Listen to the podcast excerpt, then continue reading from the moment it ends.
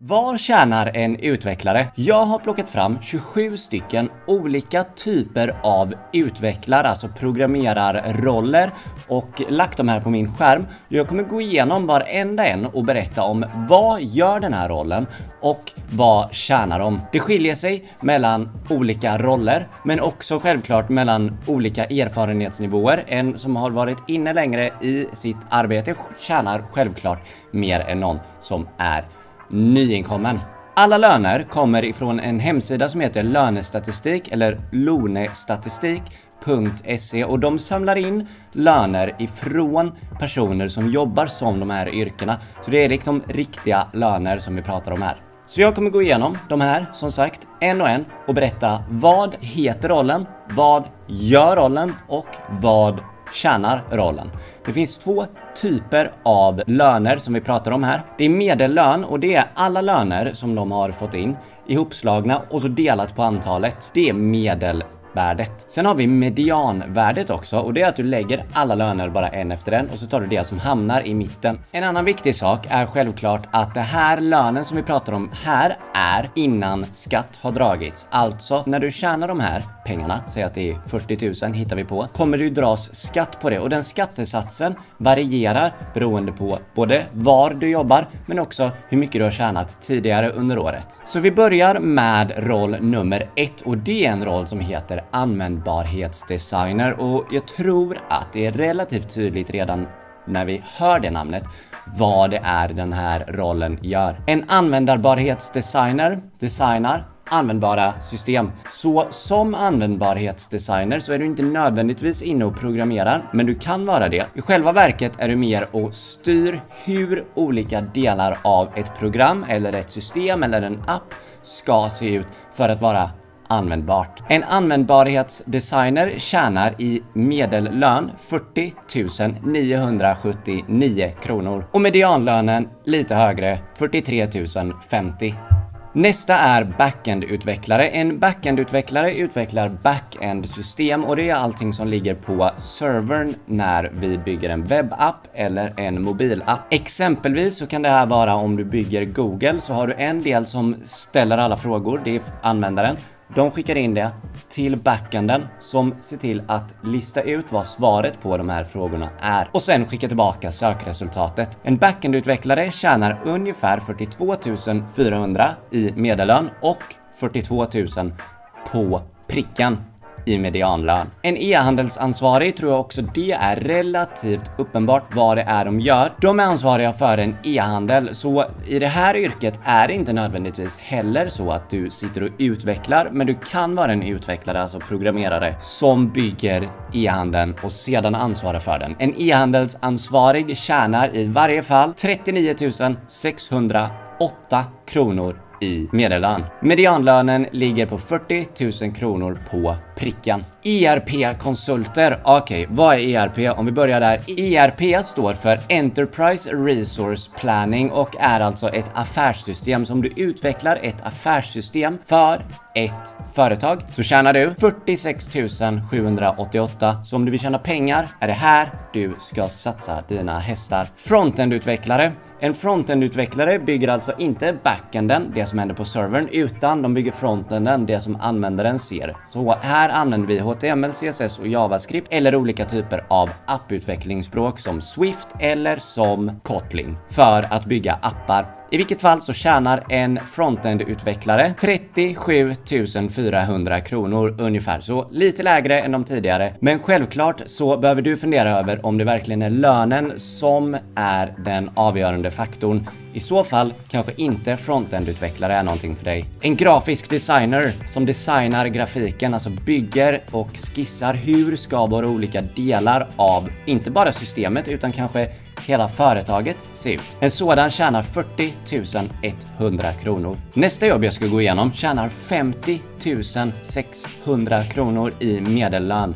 Okej, så det här är vad du ska bli om du vill tjäna pengar. Jag vet inte än om det är det högsta av alla de här 27, men det är i alla fall den högsta hittills. Det är informationsarkitekt. Kortfattat så kan man säga att det här är den personen som bygger upp hur hela ert system och era olika system ska prata med varann. Det är en väldigt enkel förklaring av vad det här innebär. Vill du bli IT-konsult, som är ett jättebrett arbetsområde, allt ifrån IT-konsult som webbutvecklare eller IT-konsult som frontend- eller backend-utvecklare. I vilket fall så tjänar du då 39 000 kronor. Här är en annan relativt hög, det här är IT-säkerhetskonsult. Och en IT-säkerhetskonsult, det är alltså någon som jobbar med IT-säkerheten, inte bara på ditt eget företag utan hyrs ut till andra företag för att ta hand om deras IT-säkerhet.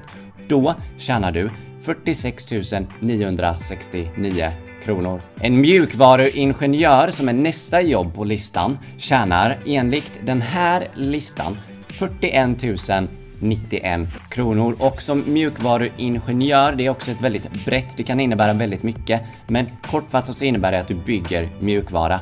Hittills, vi har tagit oss igenom ungefär hälften av listan och vi kan hittills se att det ligger någonstans runt 40 000, men vissa närmar sig 50 000.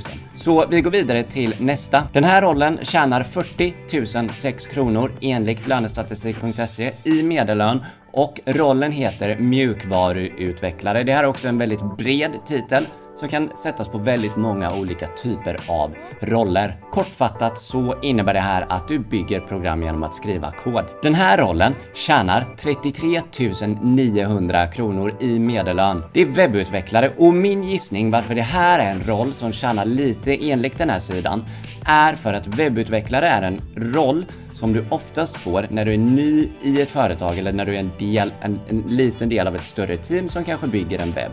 När du har jobbat på ett ställe eller flera ställen längre, alltså när du har mer erfarenhet, så kommer din lön vara högre, men din arbetsbeskrivning och därav roll lär också vara något annat än just webbutvecklare. Och nästa inlägg på listan stärker min tes, eftersom den här rollen heter webbdesigner och den tjänar tusenlappen mindre, alltså 32 000 i medellön enligt den här listan. Så det pekar också på att den här typen av roller, webbdesigner och webbutvecklare, det är roller för nya utvecklare som precis är ute på arbetsmarknaden och har rätt så generella juniora roller. Och med nästa lön så hoppar vi alltså upp 7 000 igen och är vi tillbaka på 40 000 i lön för den här typen av utvecklare. Okej.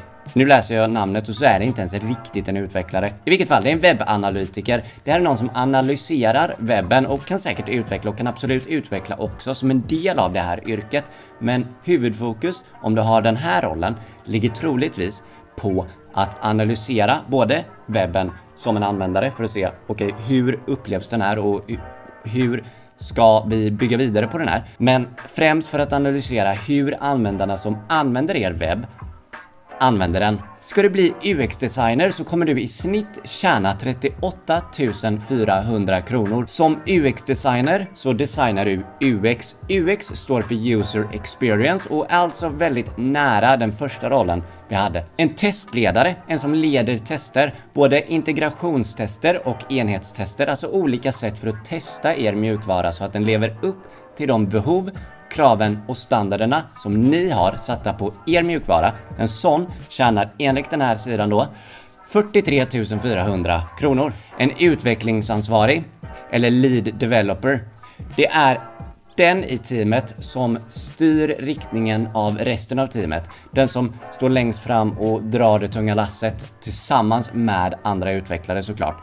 Men en sån tjänar lite mer och har lite mer ansvar, så en lead developer tjänar 47 700 kronor. Sökmotoroptimerare, en som ser till att er sida eller era sidor eller ert nätverk av sidor är så sökmotoroptimerade som det går, så att Google men också andra sökmotorer inte bara hittar er sida men rankar den högt upp. En sån tjänar 36 600 kronor. En systemutvecklare, det är också en jättebred roll. Du kan vara systemutvecklare och ha väldigt många olika typer av ansvar. Du kan självklart också både vara en lead developer och systemutvecklare.